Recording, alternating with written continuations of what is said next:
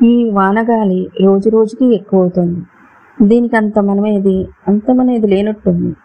చలి చీదర. నేను అనుకుంటాను కదా ఒకవేళ ఈ వాన ఇలానే కురుస్తుంటుందేమో ఈ లోకమంతా ఇట్లానే మునిగిపోతుందేమో ఇప్పుడు రాత్రి ఈ ప్రపంచాన్నే తుడిసేద్దామన్నట్లు వీస్తుంది గాలి. నల్లని రాత్రి. ఇంకా నల్లని ఈ మబ్బు వస్త్రాలని కప్పుకొని ఏడుస్తుంది. గంభీరంగా నది కలవరపడుతుంటే చూడడం. నా ఆత్మకి చెప్పలేని ఔన్నత్యాన్ని స్వరింపజేస్తుంది. నువ్వే జ్ఞాపకం వచ్చావు. ఒక పాట వచ్చింది నాకు. దానికి అర్థం ఇది. నా రొమ్ముకి ఎందుకు అంత దగ్గరగా నీ తలని అదుగుతావు? నా హృదయం నీ మీద ప్రేమగీతం పాడుతోందో లేదో వినడానిక? విను. నువ్వు కావాలి. నువ్వు కావాలి. అనే కృతిని అనేక రాగాలలో అంతం లేకుండా ఆలపిస్తోంది నా హృదయం. గాలికి చేతులు నీ జుట్టు నా మొహం నిండా పడుతోంది. నీ జుట్టులేని సంపంగి పూల పరిమళంతో నా తల తిప్పుతోంది.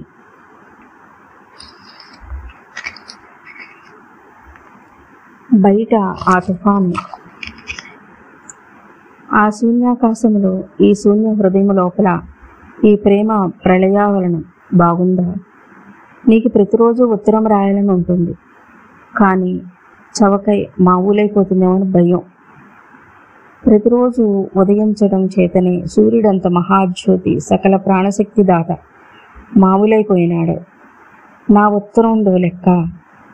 నా హృదయంలోని ఈ ఆవేదన నీ లేని ఈ శూన్యాన్ని నీకిట్లా తెలియజేయను? ఎంత రాసినా నా విచారాన్ని తప్ప ఇంకేమి రాయను? నీకు సంతోషాన్ని కలిగించడం నా చేత కాదు. బాధతోనన్నా నీకు నన్ను జ్ఞాపకాన్ని తెప్పిస్తాను. నువ్వు వెళ్ళిన తర్వాత ఈసారి అంత ఒంటరిగా లేను. కథలో నాటకాలు రాస్తున్నాను. నాకేం తోస్తుందంటే నేను గొప్ప ఆధర్ కాబోతున్నానని. కారణం కనపడదు నవ్వకు. నేను రాసిన కథలన్నీ నేను చదివిన నవలు కథలతో పోల్చి చూసుకుంటే నావి కూడా గొప్పవిగా తోస్తున్నాయి. ఇతర కథల్లో మంచివేవో చెడ్డవేవో తెలుసుకోగలను. కనుక నేను రాసినవి కూడా మంచివో చెడ్డవో తెలుసుకోగలనని నా నమ్మకం. రాసేటప్పుడు నా హృదయంలో గొప్ప ఉత్సాహం ఉద్రేకం నిండుకుంటుంది. అది ఇతరుల హృదయాల్లో పలకదా? నేను రాసిన ఈ కథలన్నీ చింతా దీక్షితులు గారి చదివి వినిపించాలి ఏమంటారో? ఆయన ఇదివరకే చాలా కథలు ప్రచురించారు. ఆయనకి తెలుస్తుంది వీటి విలువ. ఆయన నువ్వు చూసావా? చూసినట్టు నాకు జ్ఞాపకం లేదు.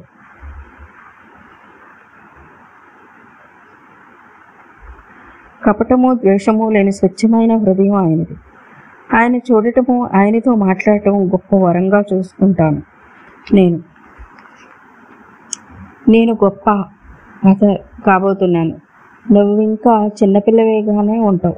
కొద్ది రోజుల్లో నాకు నీతో మాట్లాడడానికి కూడా తీరుబడి ఉండదు. అంత గొప్పవాడిని అయిపోతాను. కానీ ఏ లాభం? నా బతుకు నా సంతోషం అన్నీ నీ చేతుల్లోనే ఉన్నాయి కదా.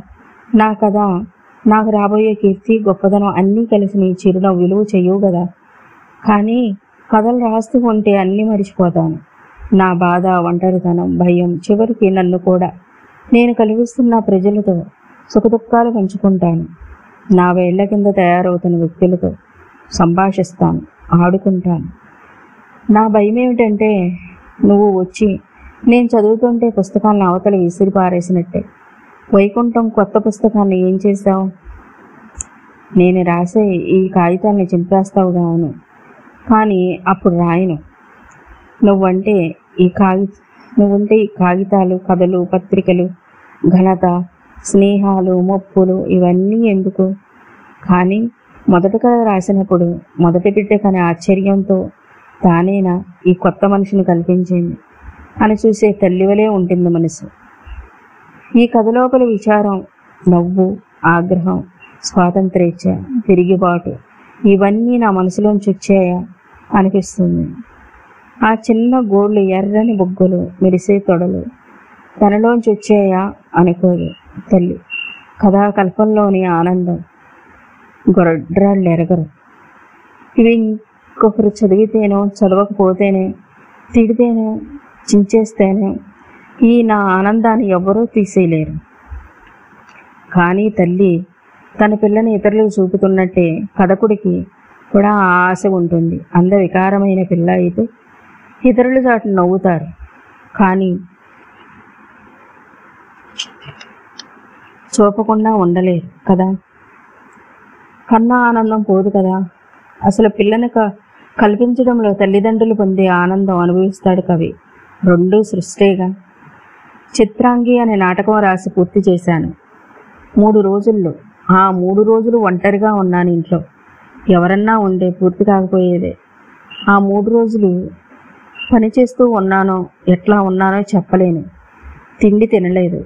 పొంగి వచ్చే నా ఊహలతో కాగితానికి అందని నా ఆవేశాలతో అటు ఇటు నడుస్తున్నాను. నా చిత్రాంగితో ఏడ్చాను. సారంగధరుడితో కలిసి స్వేచ్ఛ కోసం బాధపడ్డాను. ఇంకో లోకంలో బతికాను. అప్పుడప్పుడు ఇంకా ఇక్కడే ఉన్నానా? అని ఆశ్చర్యపోయాను. వాళ్ళ ఆత్మలు వచ్చి నన్ను ప్రేరేపించి రాయమన్నట్టు అయ్యింది. రాయడం ప్రారంభిస్తే ఒకటి అనుకుంటే పది తోసి గాబరా పెడుతున్నాయి. ఎప్పుడూ అనుకోనివి తెలియనివి ఆలోచించనివి. రామచరక అనే ఆయన అంటాడు కదా చచ్చిన వాళ్ళు తెప్పిస్తారట ఆలోచన.